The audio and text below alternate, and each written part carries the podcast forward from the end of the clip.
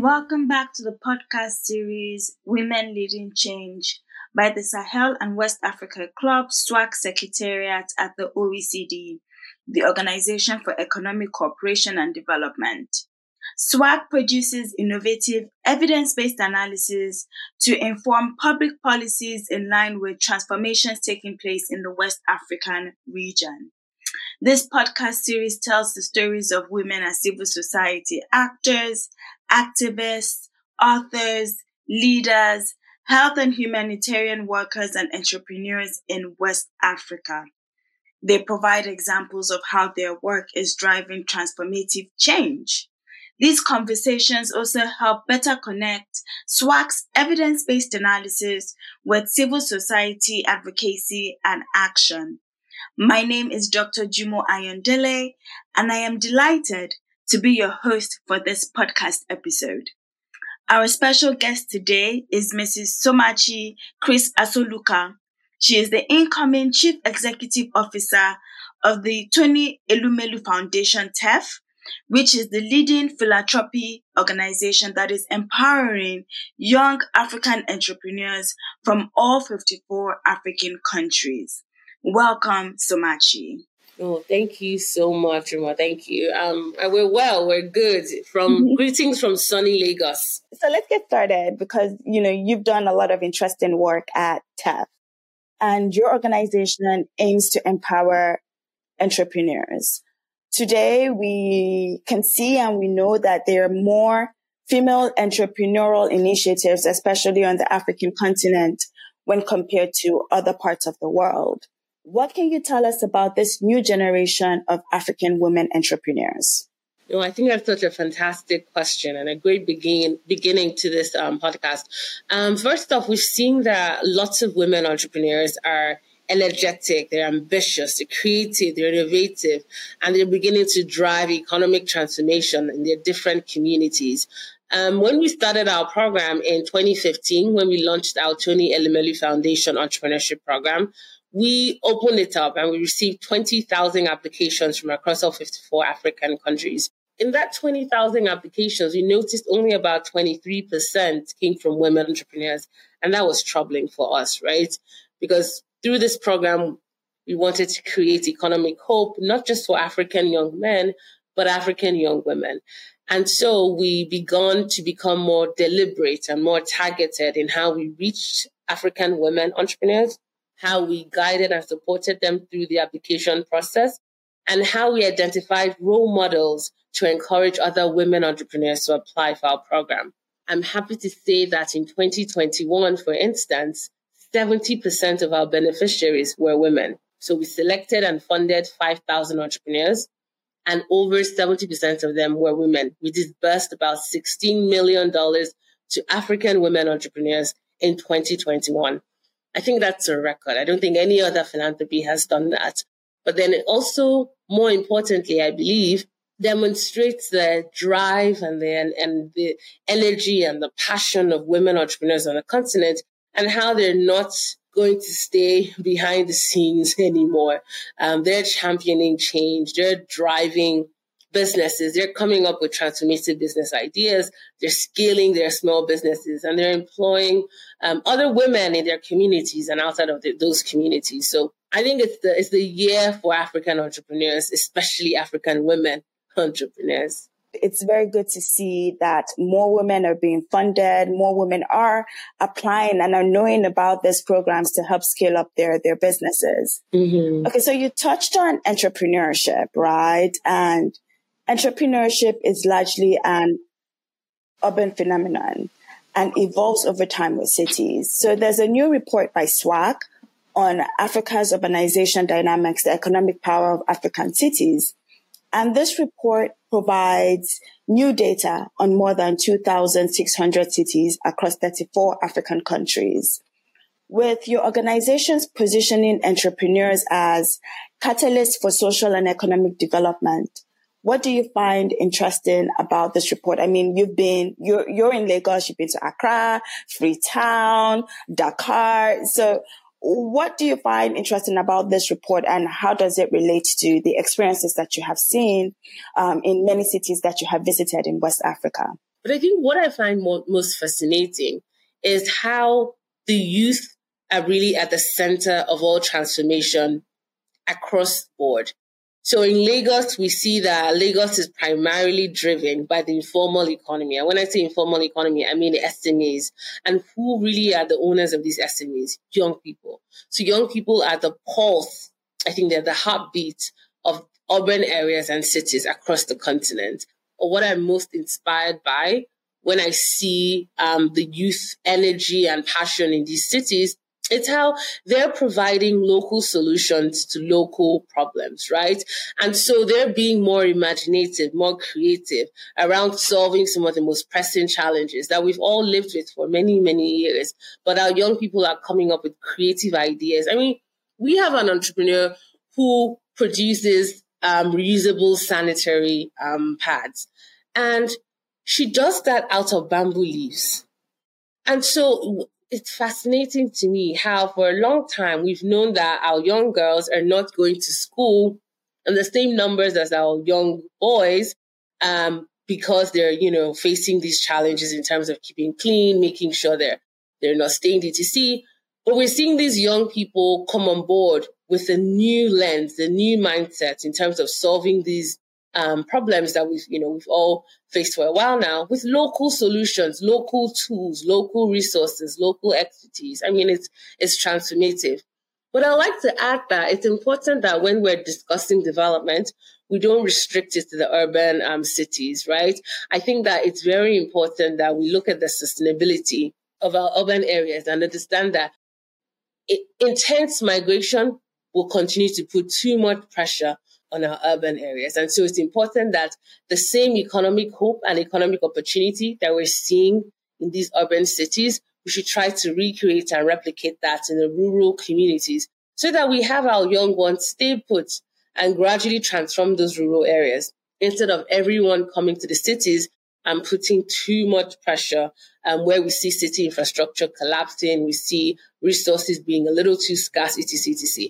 So I'll give another instance. At the foundation, when we started again in 2015, we had, I think, about 85%, 90% of our applications come from cities.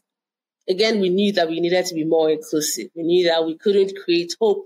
And so I'm happy to say that in our last program last year, we had 60 40 representation, meaning that we had 60% applications from cities and 40% from rural areas. It's such a fascinating perspective because, you know, there, there are positive spillover um, effects from urbanization. Mm-hmm. That's what the report also demonstrates. It also shows. But in policy circles, there is this concern that you have highlighted that urbanization might widen this rural urban divide, especially when it comes to economic agency yeah. and when it comes to the economic agency of rural and urban women. Um, and some of the initiatives that TEF has has done and demonstrated shows that you are aware about this divide. Mm-hmm. Uh, and I'm just curious um, with some of the initiatives that you you have funded in rural areas in West African cities and how that has transformed um, um, these areas. Exactly. You know, I think that's a fantastic, fantastic question you just asked. Because what we're seeing is our rural entrepreneurs are entering into part of rural based, not rural entrepreneurs, our rural based entrepreneurs are entering into strategic partnerships with their peers who are in the cities. And I'll give an instance. So we know that one of the challenges that faces our agriculture sector on the continent is food wastage. We don't have infrastructure that stores food um, that transports it in a safe way and gets it to the consumers on time. So we have a lot of agriculture entrepreneurs who are partnering with their rural based counterparts to build storage facilities so that when this food is harvested and when these products are harvested, it's properly stored. And then they have the right conditions in the storage facilities. They're building that and then it's safely, um, hygienically transported um, to the urban cities where it's sold for much more, um, you know, much more money.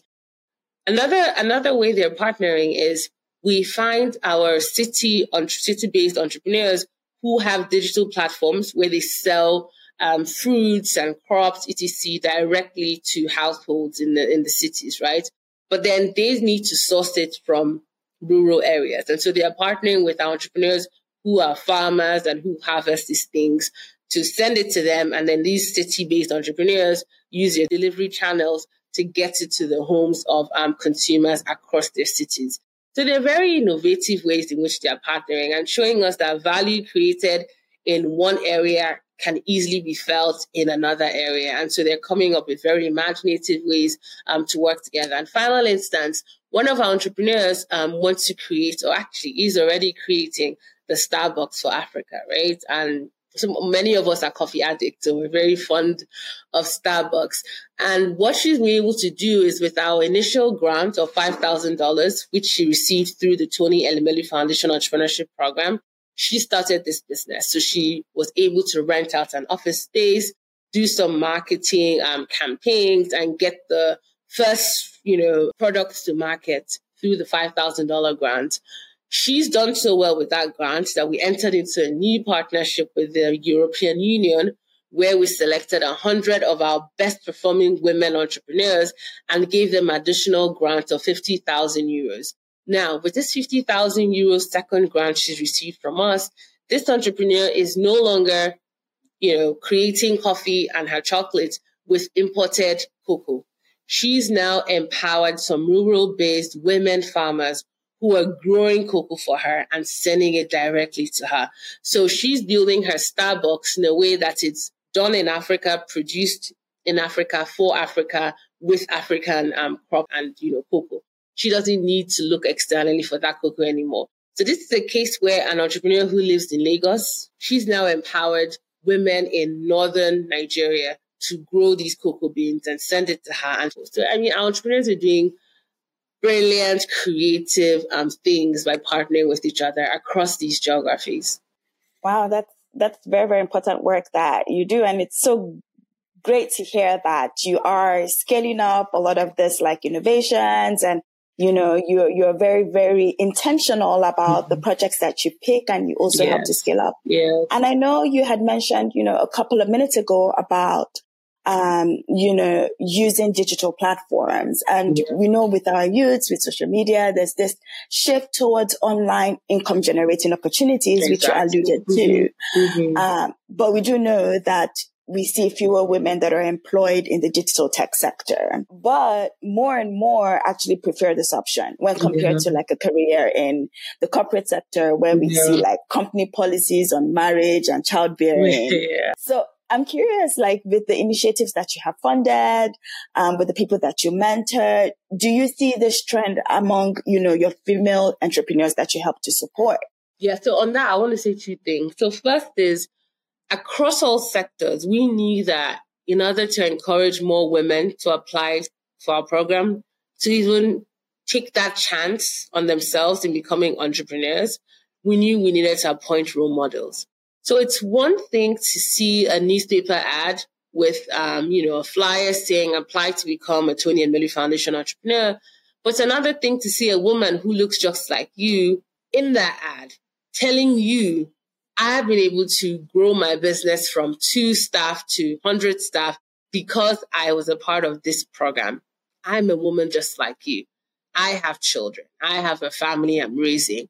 I did it. So can you if I could be successful, you can too. Apply to the program. Those are two different messaging.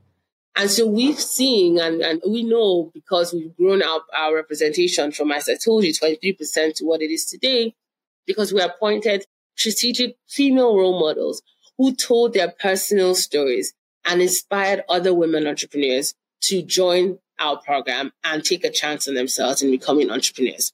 So this is true across the tech sector, across the digital sector, but also across all other sectors, fashion, education, healthcare, commerce, retail, etc., etc. We need more role models. We need representation. Representation matters so much. And you, you, you, many times I think we um, underestimate the power of seeing yourself in a role model or someone you want to be. It, it drives, it drives action in a way that, you know, not many things can. Second thing I, I want to say is that, and it follows on from representation, but you know, when we have more women as business owners, when we have more women driving companies and starting companies and hiring um, labor and talent and, and building a team, we will have more company policy that is accommodating to women and what we go through. And so when we continue to have boardrooms that are dominated by men, it's not, it's not unexpected that the policy will be women unfriendly. Because in order to have a policy that is friendly to you and your situation, you or someone who looks like you needs to be in that room. And that's just the reality. And so that's why the work that we do is so important in identifying and creating more women entrepreneurs, because that's the way we can change the African private sector. If we have more women entrepreneurs starting and scaling their businesses, then those become the big businesses of tomorrow. And we have the women at the helm, then those policies will be friendly so that we have women who are able to achieve their fullest potential across all industries, across all fields. And they don't need to choose what fields to go in just because they need one that's friendly towards their situation. No, that's not right. Men don't have to um, go through this extra burden of choosing what industry to play in because of policies that can accommodate their realities. And so women shouldn't be forced to. Um, so yeah, representation matters on so many different levels.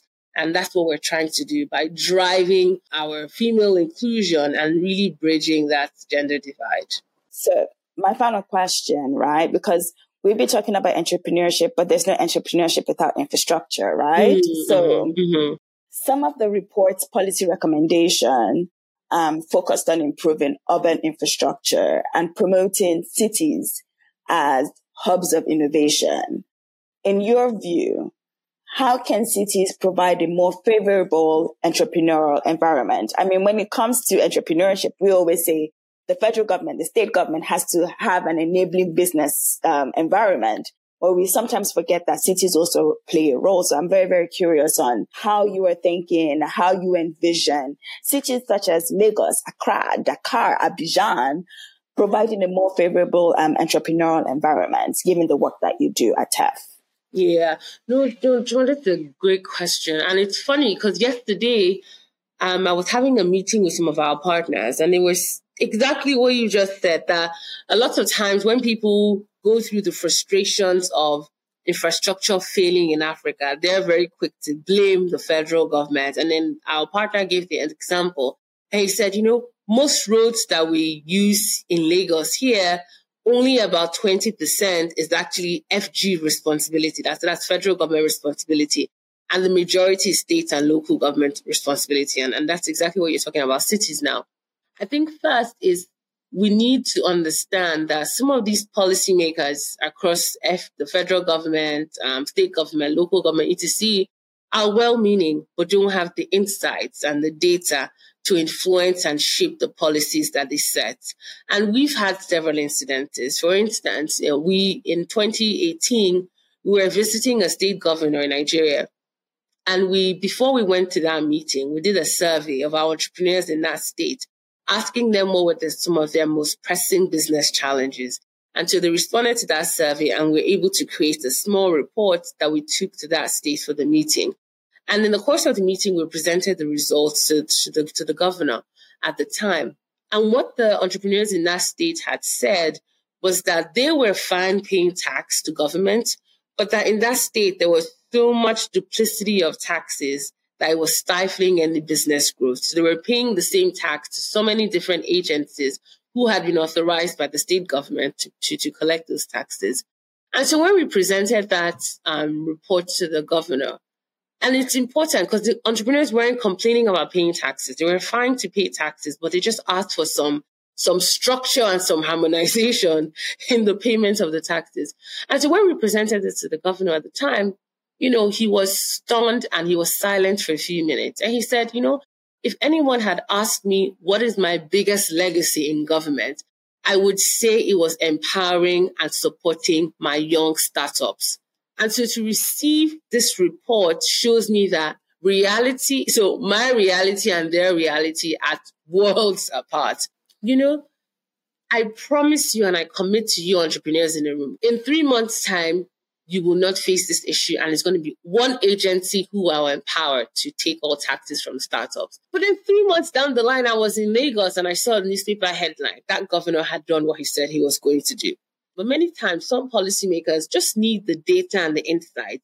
They need that table where they're on that table and then entrepreneurs are also brought to that table so that there's direct dialogue and there's unfiltered access to what's happening in reality.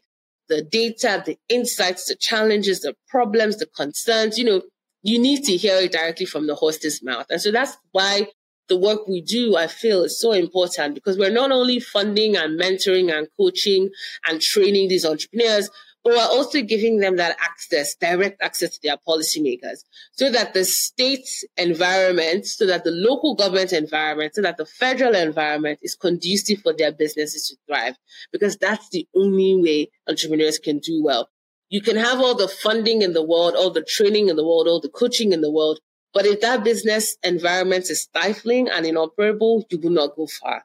And so it's so important for them to have a direct contribution to the policy that they're regulated by. Second thing I would like to say is, you know, across Africa, and this isn't just in Nigeria where I live, but access to electricity is such a huge problem. You know, we have entrepreneurs who report that they spend over 80% of business profit on powering their offices, powering their businesses.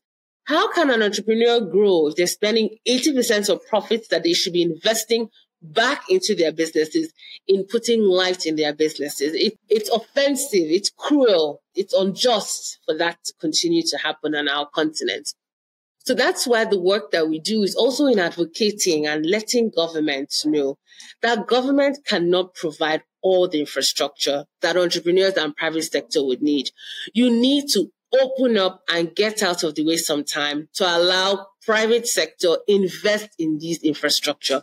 If you realize that infrastructure will help you transform your economy, generate the growth that you need to transform your economy, so on and so forth, and you realize also in all humility that government cannot provide all the answers. You will create room for private sector to come in and do what needs to be done. I mean, look at the telecommunications sector in Nigeria. At a time, we only had the government um, give us NITEL. I think that's what it was called at the time. But then when it was unlocked and private sector was allowed to invest, just look what's happening in Nigerian telecoms industries. There's so much competition. There's so much innovation. There's so much consumer option. There's so much, you know, the Nigerian, I think Nigerian telecom industry is very sophisticated, probably the most sophisticated on the continent.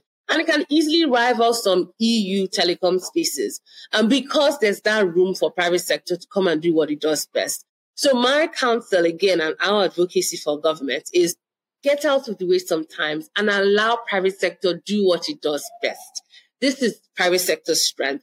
Private sector can never be in competition with public sector. It's impossible. There's a role for private sector, there's a role for public sector, and public sector needs to recognize that and put in place the incentives, the environment to encourage private sector come and invest and reinvest for years to come.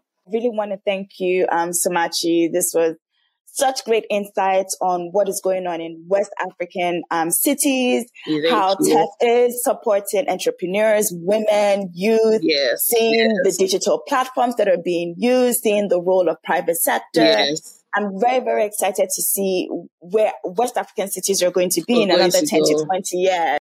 Everyone, again, my name is Dr. Jumo Ayandele, your host. And this brings us to the end of our podcast episode. For more information on the publications that were referenced, they can be found on SWAC's MAPTA platform or indeed on the OECD SWAC website. Till next time, and thank you again, um, Somachi. Thank you so much.